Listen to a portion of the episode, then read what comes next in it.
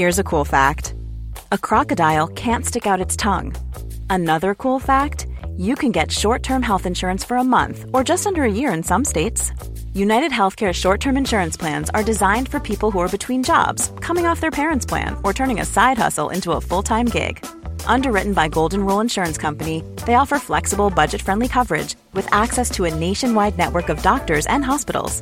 Get more cool facts about United Healthcare short term plans at uh1.com. Quality sleep is essential. That's why the Sleep Number Smart Bed is designed for your ever evolving sleep needs. Need a bed that's firmer or softer on either side? Helps you sleep at a comfortable temperature? Sleep Number Smart Beds let you individualize your comfort so you sleep better together. JD Power ranks Sleep Number number 1 in customer satisfaction with mattresses purchased in-store. And now, save 50% on the Sleep Number limited edition Smart Bed for a limited time. For JD Power 2023 award information, visit jdpower.com/awards. Only at a Sleep Number store or sleepnumber.com.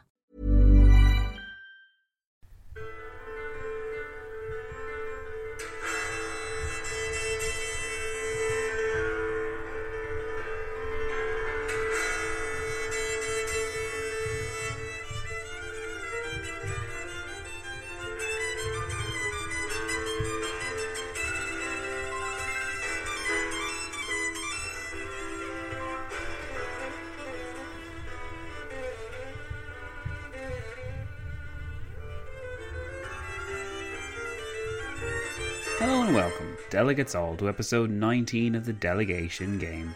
After our change of pace last week, which you all seemed to really enjoy, RIP Dinglebrush, we now move back to the traditional structure which you've all come to know and love. This is our penultimate proper episode, as in an episode where new things actually happen, but we will be wrapping this bad boy up with some concluding notes and thoughts on the world you all leave behind, so stay tuned for that. We don't have much to introduce here, though it is worthwhile noting that we will be dealing with several treaties today, as the Hungarian, Bulgarian, nearly the Ottoman, and soon the Austrian will be coming under our microscope. As for the German treaty, we're going to actually save that for the last episode, since even though it's finished, as this episode will show, there are still some unfinished bits of business left over to discuss. In terms of characters, the only real change I can think of is that the Hungarian Countess, Lady Eleonora Czech, has been swapped out for the King of Hungary, Charles of Habsburg, and the latter is now in attendance at London to wrap things up for his kingdom. How this king among the statesmen will fare is but one element of many in our story today. So without any further ado, sit back, relax, and open your imagination rather wide as I take you all to this alternative world.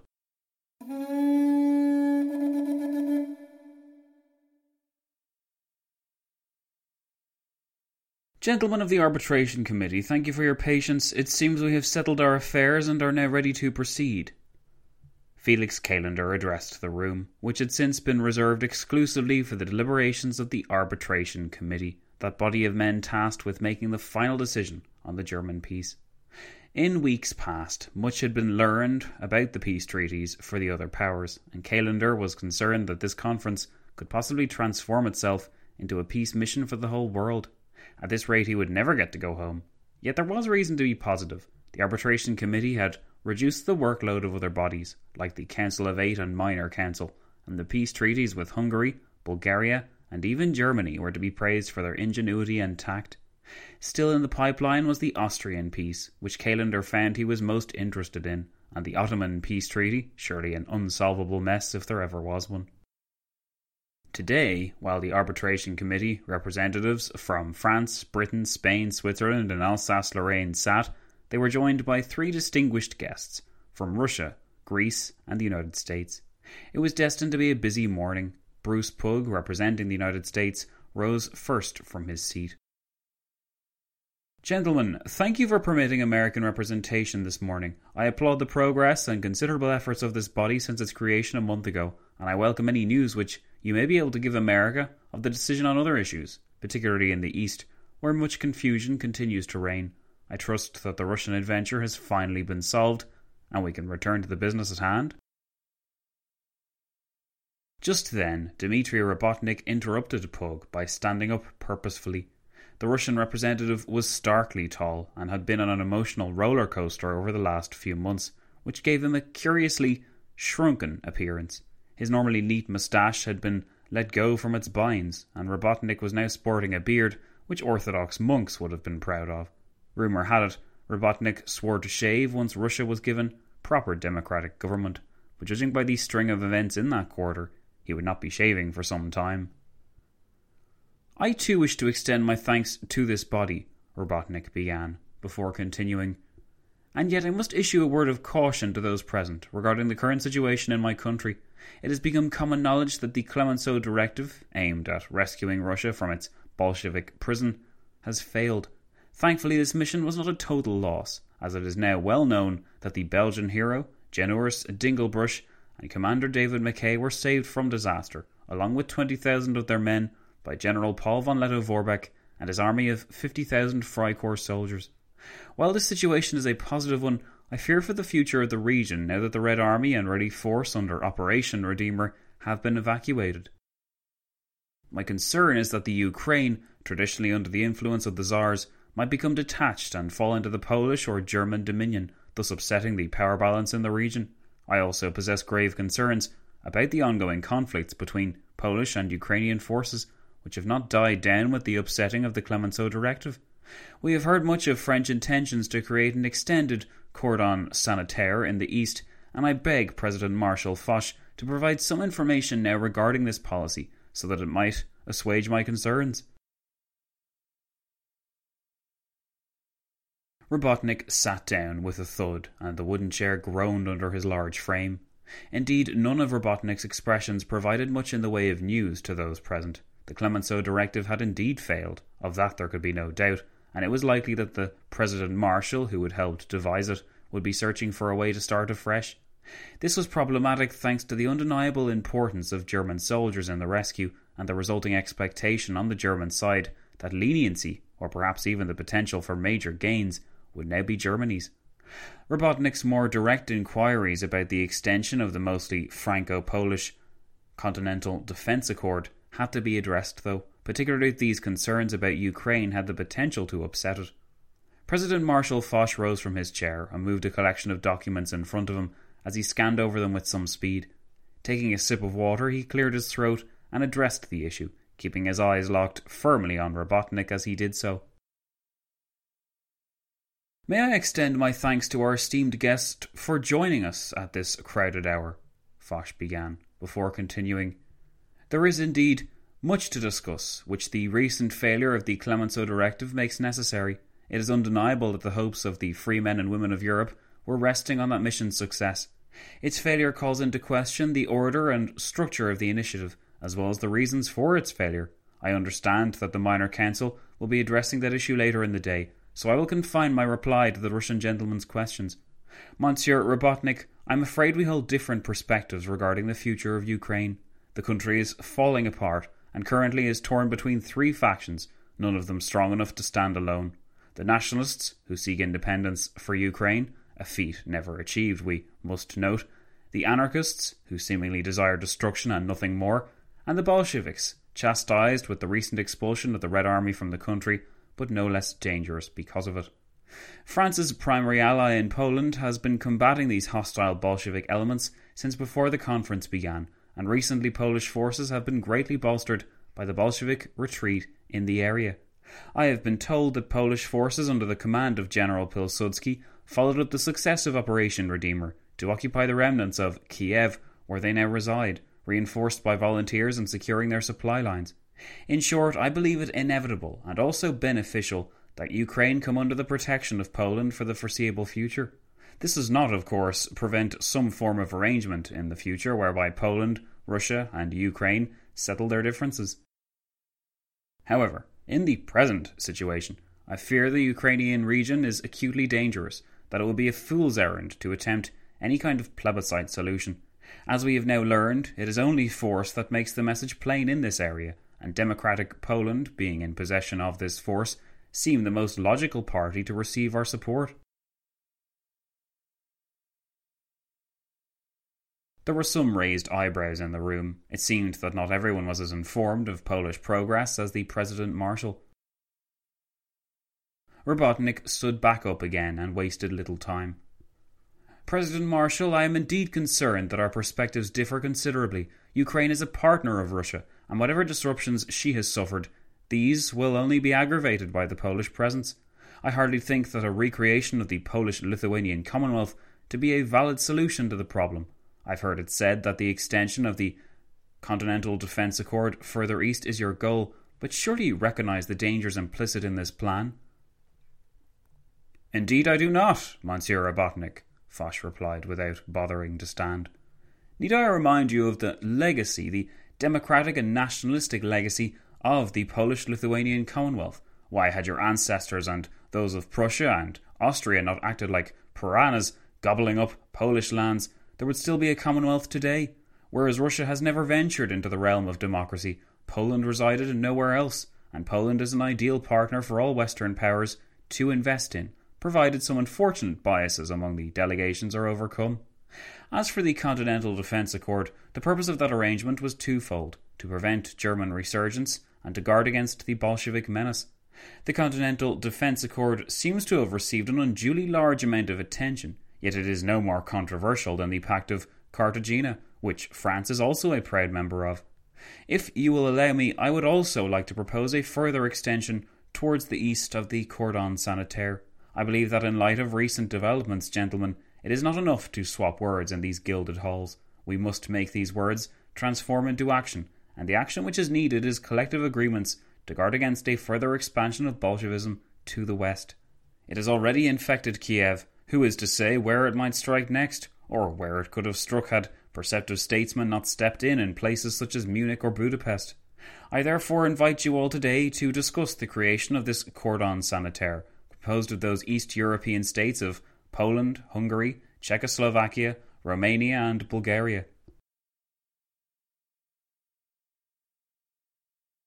At this, Sir Alister Tancred stood up. This is quite a proposal, President Marshal, Tancred began, before continuing. I am most concerned with how exactly it will work. We know it to be true that countries in this region harbour resentments and irredentist ambitions towards one another. The examples of Transylvania and Bessarabia come to mind, but there are surely others. I assume that this arrangement will require military support and investment from the West. Yet, if it is destined to fail, then should such expenditure really be made in light of the increasing weariness which our countries now feel towards such schemes? My honourable friend makes an excellent point, Antonio Mora, the Spanish Premier, exclaimed. Tancred then returned to his seat, and Robotnik had evidently given up on the meeting altogether, staring resignedly out the window. Antonio Mora, the Spanish premier, then rose to his feet. I too am concerned of too great an investment in the region. Gentlemen, might it be suggested instead that a formal alliance be erected, whereby the aforementioned states in the region commit to collective defence and nothing more? Perhaps under the overall guidance of France or some other such arrangement. This would significantly reduce the commitment of us other statesmen, but the end result would be virtually the same. France's continental role is much increased by the recent triumph, and as the President Marshal surely knows, this role comes with additional responsibilities, such as filling the hole left by the collapse of the three powerful empires. I thank Signor Mora for the suggestion, Foch said, still not bothering to stand up. Truly, the Continental Defence Accord and the cordon sanitaire which it would produce are largely products of the exemplary relations between Poland and France, so I will consult my Polish friends soon and return to the question in due course. Calonder finally got a grip on things. Thank you, President Marshal. Now, gentlemen, I understand we are to hear from the Greek Premier, Monsieur Venizelos. The floor is now yours, sir. Thank you, gentlemen, Venizelos said, rising to his feet now. The situation is grave indeed, my friends. A quick survey of recent history will show that Greece has always supported democracy and the cause of freedom, wherever it was fought for. Now, though, in light of recent developments around the city of Smyrna, Greece requires the help of her allies. The situation in Anatolia can be summed up in a single word barbarism. Barbarism is what we Greeks rally against, and barbarism is the culture which has ruled over this region for so many terrible centuries. Who among us, gentlemen, knows a good Turk? I fear that if we are not careful, a repetition of previous horrors will befall us in Smyrna. The city is Greek in custom and culture, not to mention language, but the lands surrounding it vary, as the Turks have done their work, brainwashing the local people into following their orders. Everywhere terrible lies are spread about the Greek soldiery, and atrocities are blamed upon them. I think I speak for all peace loving Greeks everywhere when I state for the record that, in the last five centuries, it has been the Turks who have thirsted for our blood and sought to ruin our livelihoods. It is time to set the record straight now while we are in a peace loving mood. We must rectify this imbalance and parcel up the region among the great powers. We must crush the forces of radical Turkism under our heel, or else it will rise again, an even more brutal and terrible incarnation. Already we hear words of nationalists mobilizing for our destruction. The spheres of interest in the Straits and around Smyrna must be protected, and unfortunately, they can only be protected by good investments and sound decisions. This is not an easy situation to resolve, I will admit, but the fruits of your labours will be considerable should you succeed as you will put under the control of civilization a race which has never known decency or democracy in its tenure. You will change the course of history, gentlemen, and for much the better.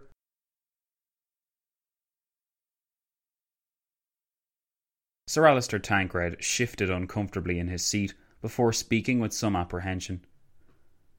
Thank you, Monsieur Venizelos, for your speech. You know that I have the utmost respect for you and your activism, but are you seriously suggesting the extinguishing of the Turkish nation from the map of Europe? Oh no, Sir Alister, Venizelos replied. I am merely urging those present to determine that Turks must be civilized before they are fit to rule again. The best practice for installing this civilization is through a mandate, which I believe the United States would be best placed to hold. Then, in God's good time, when the Turk has learned how to rule without barbarity or injustice, he will be entitled to rule that portion of land where true Turks and not merely oppressed peoples are proud to reside. That is quite the proposition, Monsieur Venizelos, said Bruce Pugh, who was seated across from him at the large, polished oak table. The American delegation will require considerable time to debate this idea. Rest assured, America will do all it can for Greece and the civilizing Greek mission. I wish to ensure that your country never lives in fear of the barbaric Turk ever again. Venizelos then sat down, evidently satisfied that he had said his piece, and placed some kernel of a plan in the minds of the peacemakers. Charles Shear, who had been patiently biding his time, then rose to his feet, as though expecting to be interrupted as he did so. When no challenges were mounted, Calonder signalled to the Alsatian that the floor was his. Charles Shear took a deep breath and began. Thank you, gentlemen, for your enlightening proposals and presentations. There is much to recommend them, and there remains much to discuss.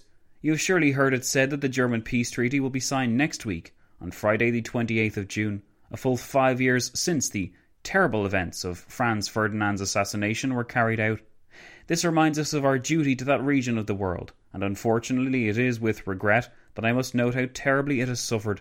To summarise, for those unfamiliar with the Balkan situation, Yugoslavia was created under a cloud of mystery and threat, and a fait accompli was presented to us in the conference in January. Some months later, an Italian sponsored uprising captured the imagination of Croats, Bosnians, and Slovenians. While aided by the Italian government, there could be no denying the agency of those peoples on the ground and the apprehension they felt for their Serbian overlords. It was to the great misfortune of these smaller nations to have been burdened by the demands of Belgrade and now we must consider further demands, but from an altogether different quarter. Currently, Slovenia and Croatia exist under a protectorate from Rome, an arrangement which will help secure that quarter from further Serbian attack and protect the genuine culture and linguistic difference of the region. However, I have since heard that the King of Hungary, Charles of Habsburg, wishes to install his sons on these republican statelets, where our own former friend, Mr. Karhu Rosnak, now rules as Premier of Slovenia for instance. Such a situation would be intolerable to these governments, as the Habsburg dynasty is in no position to expand its influence, nor does it deserve to following the recent war. Indeed, it would be akin to welcoming a Hohenzollern prince back to Alsace. I believe that it would be preferable to keep this region as sovereign as possible, though I am open to suggestions from the floor.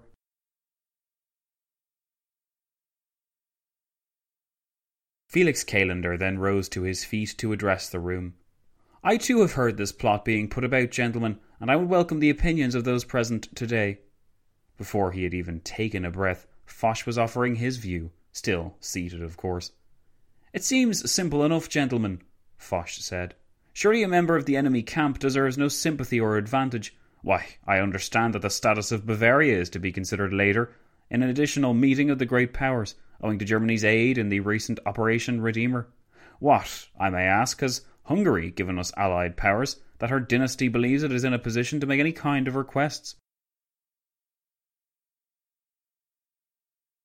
President Marshal, Antonio Mora interjected, without attempting to sound too forward, I believe that King Charles of Habsburg is present in a private suite. Perhaps it would be appropriate to ask this ruler his position. He is, after all, a man of royal rank, regardless of his recent status, and is deserving of our respect. From the corner of the room, a once quiet Dmitri Robotnik suddenly spoke up. Gentlemen, I'm about to go next door to the Minor Council, and while there I will inquire further about the status of the Croat and Slovene monarchs. Rest assured, justice will be done. I am in no mood to provide mercy where none is due. President Marshal Foch nodded in Robotnik's direction, and Calonder rose to close the meeting.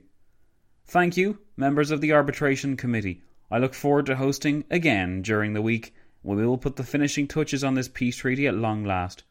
Good luck, gentlemen, and Godspeed.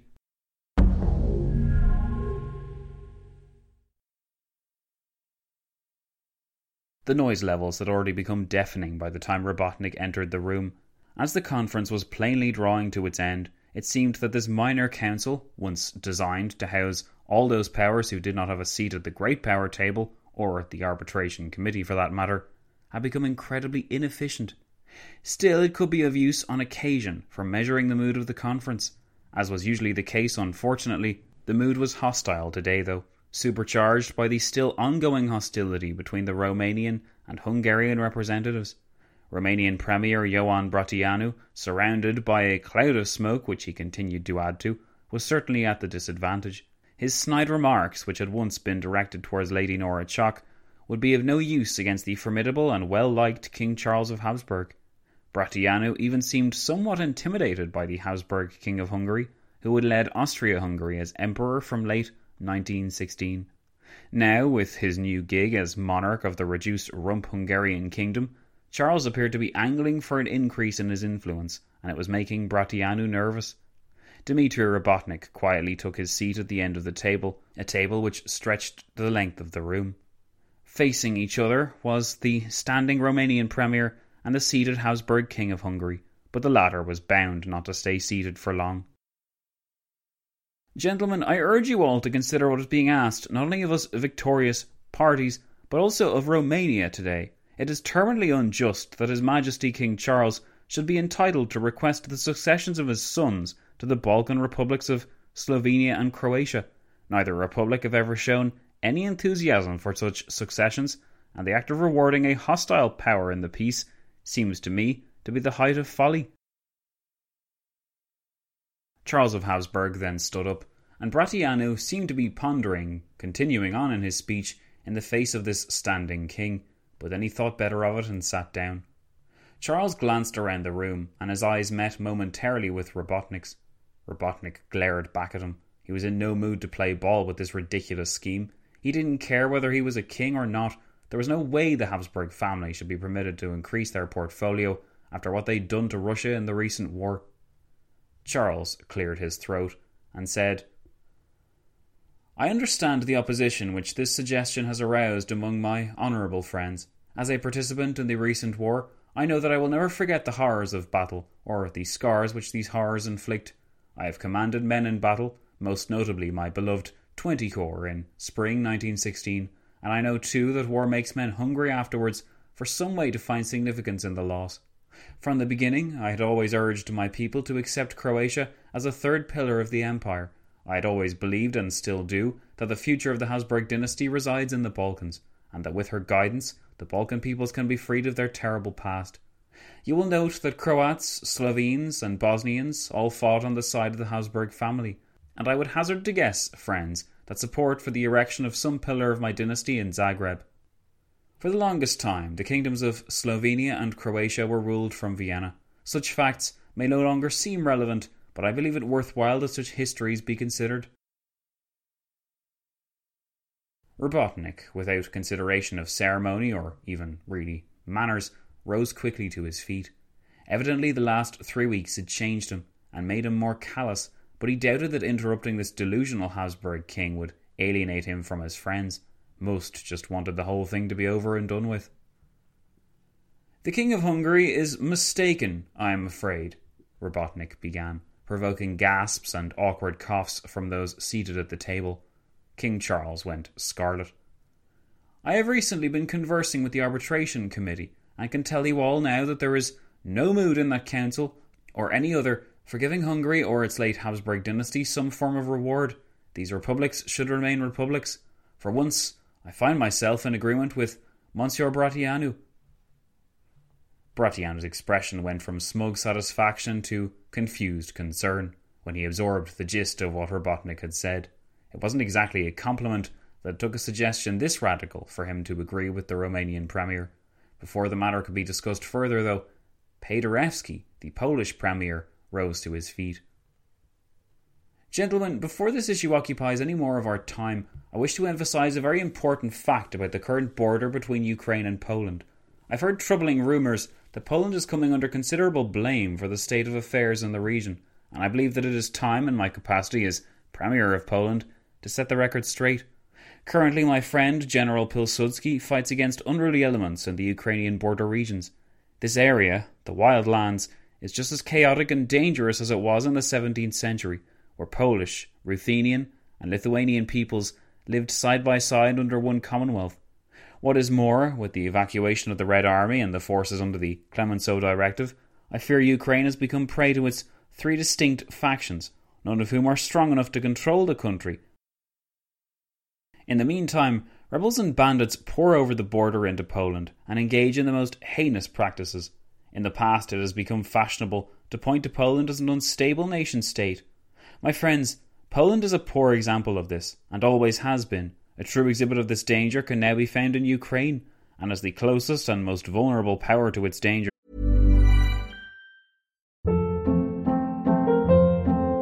Hold up. What was that? Boring. No flavor. That was as bad as those leftovers you ate all week. Keke Palmer here, and it's time to say hello to something fresh and guilt-free. Hello Fresh. Jazz up dinner with pecan-crusted chicken or garlic butter shrimp scampi. Now that's music to my mouth. Hello Fresh. Let's get this dinner party started. Discover all the delicious possibilities at hellofresh.com. Here's a cool fact a crocodile can't stick out its tongue. Another cool fact you can get short term health insurance for a month or just under a year in some states. United Healthcare short term insurance plans are designed for people who are between jobs, coming off their parents' plan, or turning a side hustle into a full time gig. Underwritten by Golden Rule Insurance Company, they offer flexible, budget friendly coverage with access to a nationwide network of doctors and hospitals. Get more cool facts about United Healthcare short term plans at uh1.com. Quality sleep is essential. That's why the Sleep Number Smart Bed is designed for your ever evolving sleep needs. Need a bed that's firmer or softer on either side? Helps you sleep at a comfortable temperature? Sleep Number Smart Beds let you individualize your comfort so you sleep better together. JD Power ranks Sleep Number number 1 in customer satisfaction with mattresses purchased in-store. And now, save 50% on the Sleep Number limited edition Smart Bed for a limited time. For JD Power 2023 award information, visit jdpower.com/awards. Only at a Sleep Number store or sleepnumber.com. You must understand the necessity for Poland to defend itself.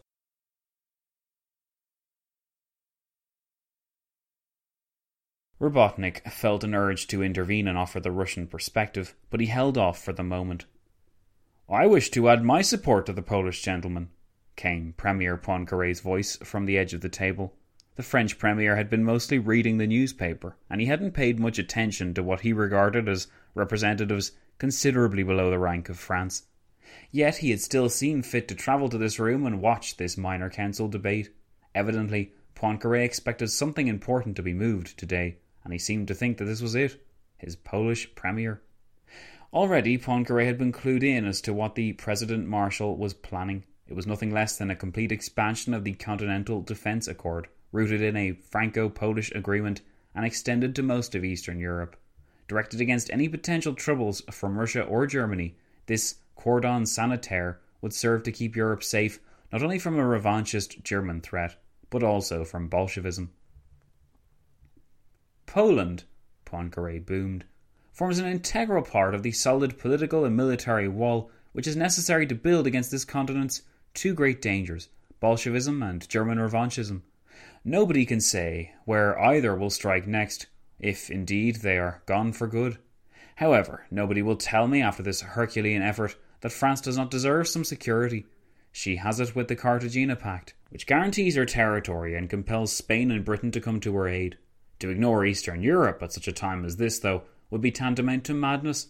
Madness, too, would be to imagine that the Ukrainians, who only recently slaughtered our countrymen and many others besides, are capable of self government. Poland has a proud history of this, but the record will show that Ukraine does not. Only hordes of Cossacks, tamed by these very Poles, are contained in their legacy. I'm not willing to admit these hordes access to our civilization any time soon, and so I am recommending we stand in support with Poland, militarily and politically. Poincaré returned to his paper then, having enjoyed the full attention of the star struck room. Normally, the minor council would have resembled little more than a sparring match between Romanian and Hungarian delegates. Now, evidently, the situation demanded representation of the major powers on all forums. If they could not control the decisions of the minor powers, then they would at least let it be known where France's and the other major powers' red lines resided. Poincaré's satisfaction turned to shock, though, and gasps were heard throughout the room when the next figure stood up to speak. It was none other than British Prime Minister David Lloyd George, a notorious Polonophobe. Truly, Monsieur Poincaré, you know of my respect for you and your record of service to France, but I must contest your central point, which argues for Polish aggrandizement at the expense of her neighbours. Whatever small whispers had been heard had now completely died down. Lloyd George walked alongside the table rather than taking a seat as he was in full command of this room, and he knew it. Furthermore, the Prime Minister said, we do not even know the full extent of what Poland wants. Monsieur Paderewski, who I would never speak ill of as long as I live, has not been able to clarify Poland's end goal. Does Poland want Danzig? Does she seek to threaten the peace of Europe by carving a path to the sea, as per that crooked thirteenth point? Do her statesmen recognise the danger in separating Germans from one another? Why, he would be guaranteed to have a war between Poles and Germans within a decade or less. Consider the great sacrifices which Germans have made for Polish, as well as European civilization, in the recent operations. I'm not comfortable with the suggestion that, in addition to the Rhineland, Bavaria, her colonies, and many more items besides, this German Republic will be destined to lose or be separated from these East Prussians as well. Mr. Lloyd George, interjected Paderewski, evidently unintimidated by the Prime Minister's swagger. I regret that we have emerged on opposite sides, but I do not believe this situation is permanent. What Poland wants is to protect her borders and therefore erect a protectorate over the Ukraine, as this would prevent that rupturing state from spilling its iniquities into Poland proper. As far as Danzig is concerned, pending an agreement between the Polish, German, and Allied governments, we would like to see some measure of a shared solution for this state. Need I remind you, Prime Minister, that France has got her Rhineland, Italy has her Fiume, and more besides? Why, in that case, has Poland not been reunited with her most populous and prosperous port city? I believe it is because such a concession would be inconvenient to make. But this is a situation which must be settled, and Poland will be unable to sign the peace until it is. Monsieur Paderewski, piped up Vittorio Orlando now looking significantly more relaxed since the resolution of Italy's troubles. Is it not the case that Poland has a treaty with Germany considering its eastern border? This region has already received much attention already, and I do not see the value in returning to the issue again. Paderewski sighed loudly before adjusting his tie and standing up, his chair nearly falling backwards with the force. I appreciate your concern, Signor Orlando, but I really must impress upon everyone today the gravity of Poland's situation. She is pressed from all sides and stands as the first line of defence against the Bolsheviks. Considering this, I believe it vital that potential trouble spots be resolved. We are not asking for unilateral control over Danzig, though we would be within our rights to do so. Instead, we are simply requesting that an arrangement regarding that city be reached, so that Poland's lack of access to the sea, a historical inaccuracy for sure, be remedied. Some murmuring followed, Lloyd George was evidently miffed that he had not been able to force everyone to listen to his anti Polish diatribe. Monsieur Paderewski, said Edward Benesch, who many forgot was even in the room, I believe that this is a serious issue, and I believe that some time should be spent attending to it next week, before the German peace is signed. Whatever agreements are reached can be inserted as appendices. I believe the Germans will adhere to a reasonable decision. Now hold on there, Monsieur Benesch, came a distinctly accented voice seated beside Bratianu. It was Louis Botha, the South African statesman. If we begin reopening the German treaty now, does it not follow that Germany will request her colonies back? Need I remind you the terrible crimes she has only recently committed against the African natives? It was then up to Arthur McColville from Newfoundland to offer some sense in place of his Dominion colleague. Forgive me, Mr. Botha, but I do not believe that Mr. Paderewski was suggesting that all elements of the German treaty be examined, just those parts which directly govern the contentious border territory. I do not think anyone would dispute that Germany is quite unfit to govern its old colleagues. However, and if you will forgive me, Prime Minister, I do think that in the limited time we have left, we ought to reach compromises wherever possible. Later tonight, many of our colleagues will be present for a plenary hearing of the peace treaty as it stands so far and the Germans will be in attendance. Perhaps this will be a good time to raise the issue of the contentious border. Certainly, if it means this much to Poland, a conversation will hardly cost us much. Paderewski nodded a thank you in McColville's direction, and McColville sat down gracefully. Lloyd George gritted his teeth.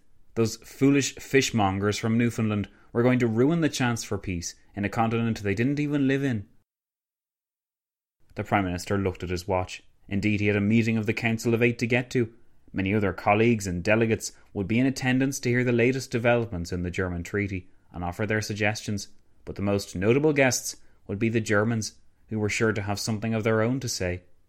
Lloyd George looked around the room. Some of these men had been with the conference since the beginning, when it had lumbered through Paris from one hotel to the next, before coming to a stop here in this fabulous estate near London. Their body of work had been impressive, but was it enough to prevent a repeat of this terrible war? Perhaps these answers would be in hand by the time the day was out.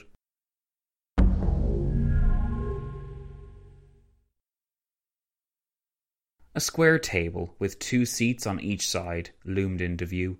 This was the Council of Eight, the body supposedly composed of the great powers, but shorn of much influence since the events of the Parisian riots, whereupon Foch's five pillars altered the conference's structure. Here, the Council of Eight was meeting to consider the latest developments in the ongoing saga of the German treaty. Due to the pressure exerted by the Americans in particular, it was decided to invite the Germans into the room and recite the treaty's details to them piece by piece. Then, once this task was accomplished, the Germans would be allowed to speak, as would the other representatives who had just been allotted guest seats in the back row. Mostly, these were tired delegates from earlier in the day such as the East Europeans, but also the Dominions, who were well represented. Everyone was a little bit on edge, and they had taken their seats at 5 pm on the 23rd of June, when the eight key representatives of the great powers walked in.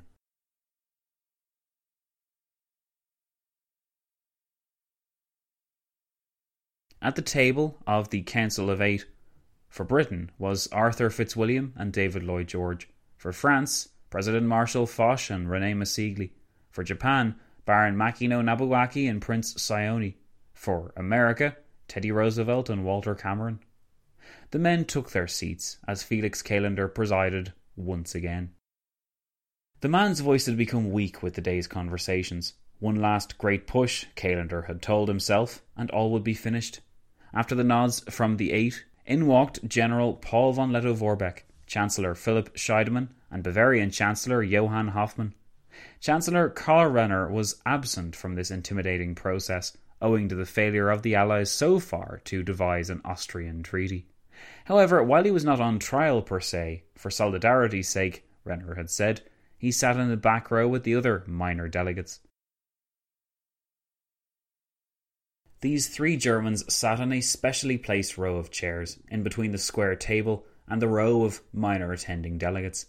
The impression may have been intended to make them feel like they were between a rock and a hard place, as the glares and stares from both sides rained down. However, the Germans did not flinch. The treaty was read out, and all three men furiously took notes. It was a blistering process, necessarily so, for time had ticked rapidly by over the last few weeks, and little time had been set aside to prepare for this part of the journey. The process, notwithstanding this haste, took some time, though, because even with the quick pace that they were trying to emulate, a French and English version was provided for each article of this treaty. Some men in the room were exchanging glances when certain points of the treaty were read out. Evidently, they were unhappy or unfamiliar with some aspects. The weight of anticipation was overwhelming, especially as attention was being paid to the mound of notes which the German secretary was preparing. Then the process came to a halt, and a heavy silence crept into the room. Felix Calonder attempted to break the silence, but he found that his voice had effectively given up. He shook his head, as if the whole day had finished him, and he gestured to Teddy Roosevelt, who stood up at his square table of VIPs and turned to face the German and Allied delegates behind them, saying, Thank you, Monsieur Calonder. I trust now you will be able to get some rest. Representatives of Germany, I welcome you to this process, and Chancellor Renner of Austria, thank you kindly for joining us too. You have been informed of the process here today, I am told. Presently, you may not alter this peace treaty. This is the prerogative only of the Council of Eight or Arbitration Committee, or these bodies jointly. However, you may ask questions and pose suggestions. Behind you sit the representatives of other great nations whose interests are represented in this treaty as well, while before you sit the great powers of Japan, France, Britain, and the United States. Since Monsieur Calonder is incapacitated, I offer my subordinate, Mr. Joseph Zahn, to serve as the intermediary.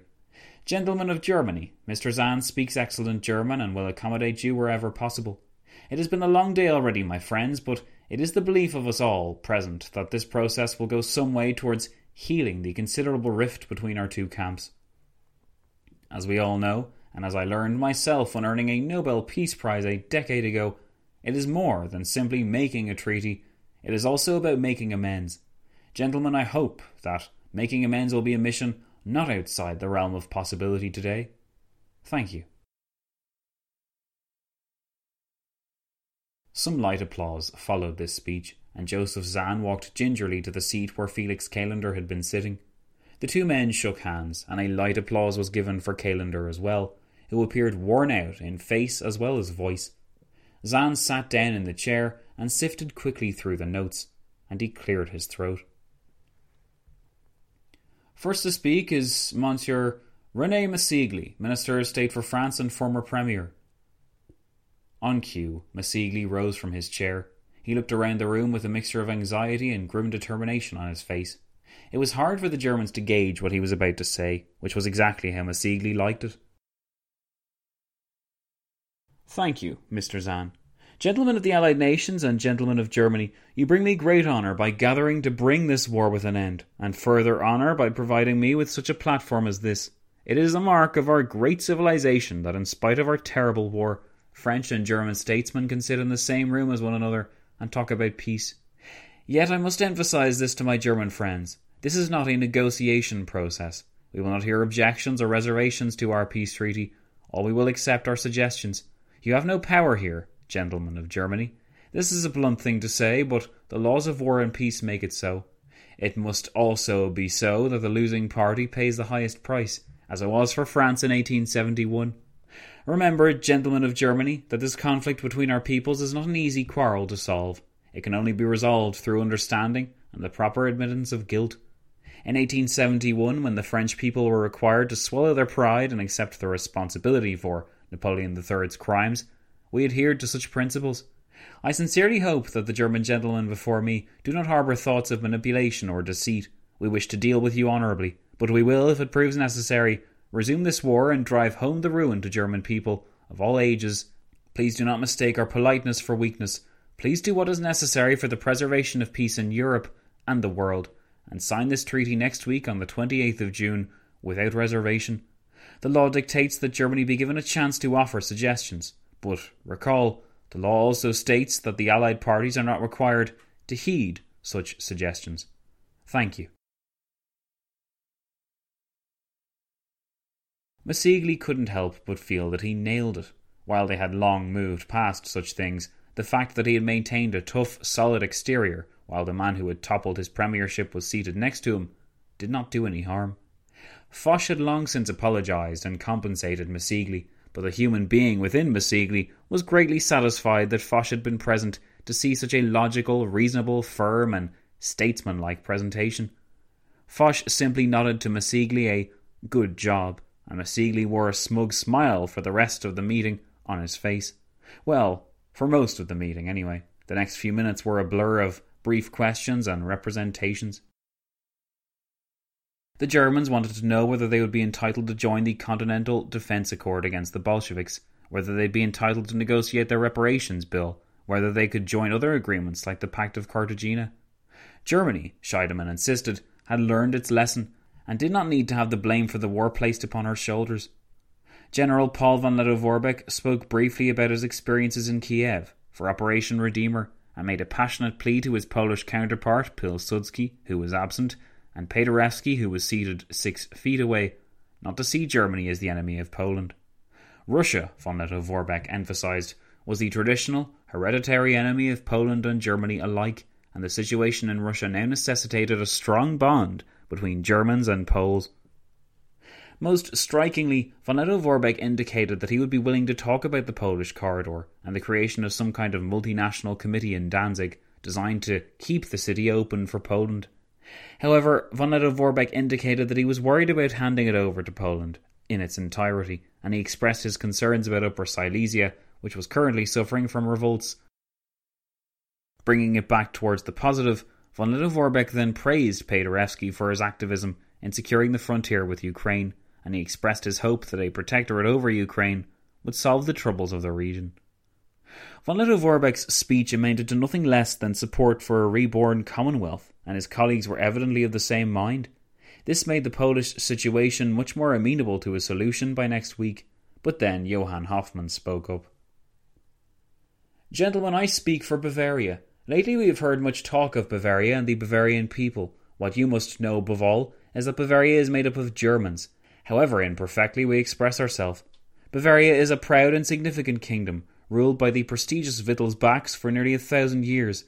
Our dear king left too early, and I urge the Allied powers to consider whether it would be possible to see him returned. In addition, the separation of Bavaria from Prussian Germany does not necessarily have to result in conflict. I am at odds with my two colleagues on this issue, being a Bavarian separatist myself. However, as far as I can judge, I see two possibilities. First, the hosting of a plebiscite to determine Bavaria's future, where citizens living within the borders of the kingdom, as previously agreed, will vote in a fair and secret ballot. Failing this, a second option could be for Bavaria to remain independent for a set number of years, similar to the Rhineland situation. After such time expires, the Bavarian people could then vote on their future. Gentlemen, I have not seen Mr. Woodrow Wilson since arriving for this conference, but I have been told that it was his intention that people should not be forced apart, under alien governments. I hope you will heed these requests.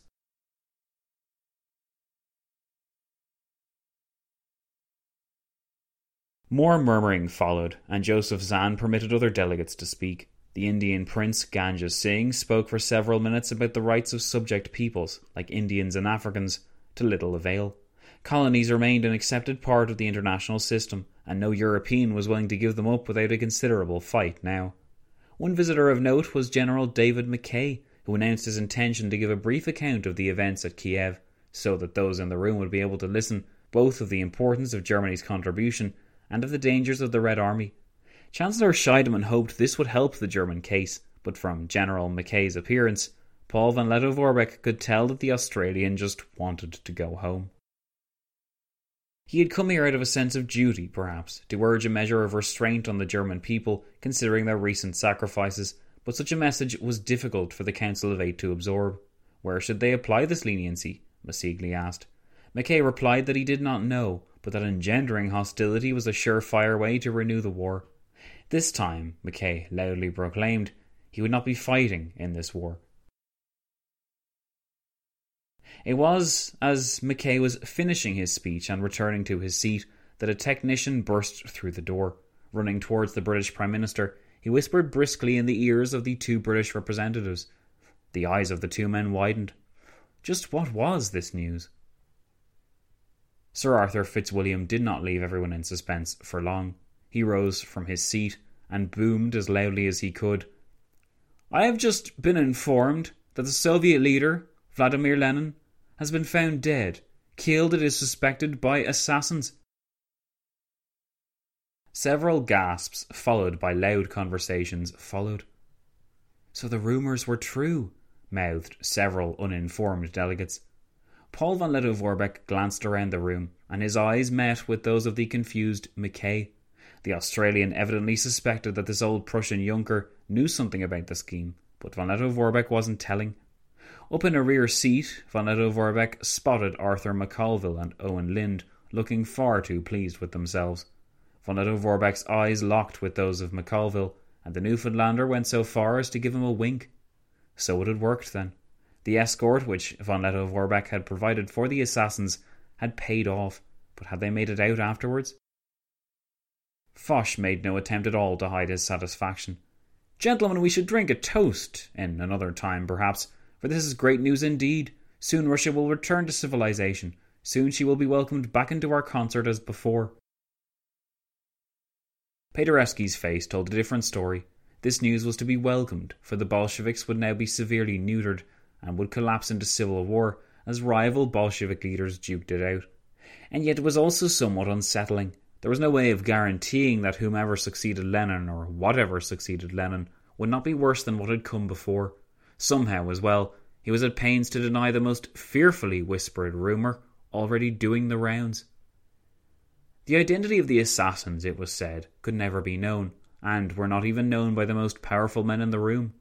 So suspicious of Bolshevik spies had these assassins been, it was said, that their names, their true appearance, their family ties, and even their nationality were kept as secrets. Paderewski had to marvel at the power of the rumour mill, though he admitted the truth was far more incredible, as the question was not who, but whom, and the answer was scarcely fathomable. Paderewski's eyes connected briefly with von Lettow-Vorbeck, who looked quickly away. So it was true then. Von Lettow-Vorbeck knew the assassin's identity as well. They were talking about a dead man, a man condemned long before, a man who had no other choice but to venture to Moscow on this suicide mission. No one else would have agreed to the mission. No one else would have been willing to risk it. It had been a simple trade Lenin's life in exchange for his freedom. Paderewski couldn't help himself. He whispered the name under his breath. Pavel Lyubova, he said, his lips barely moving, his head shaking. He could hardly believe that it was possible, but that mad Pole had done it, after all.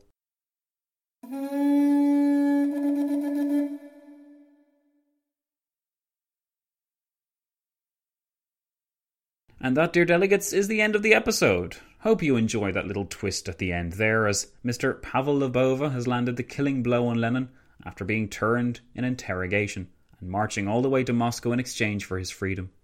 What do you mean this opens up a load of plot holes? You're out of line. As out of line as the Germans, perhaps? Well, that's up to you to decide, as the fate of Bavaria comes into question following the events of Operation Redeemer. Should Bavaria be given a plebiscite now, in 15 years' time, remain independent, or none of the above? Your vote is what counts and what will shape this alternative world, but that's not all. I want you, dear delegates, to work hard this week, ironing out the final cracks of this German peace. As far as I'm aware, we're dealing with the third draft of the treaty, but we need to add in the latest adjustments, such as the compromises between Italy and Spain, before we can call the treaty complete. I hope you're up to the challenge, dear delegates. After all, you've come this far and this will be the last week that I ask you to actually do anything. With all that being said, then, my name is Zach, and I've been your delegation master. This has been the penultimate episode of the delegation game. Join me next week for the final episode, episode 20, where we see just how much of a mess you have all truly made. Thanks for joining, and I'll be seeing you all soon.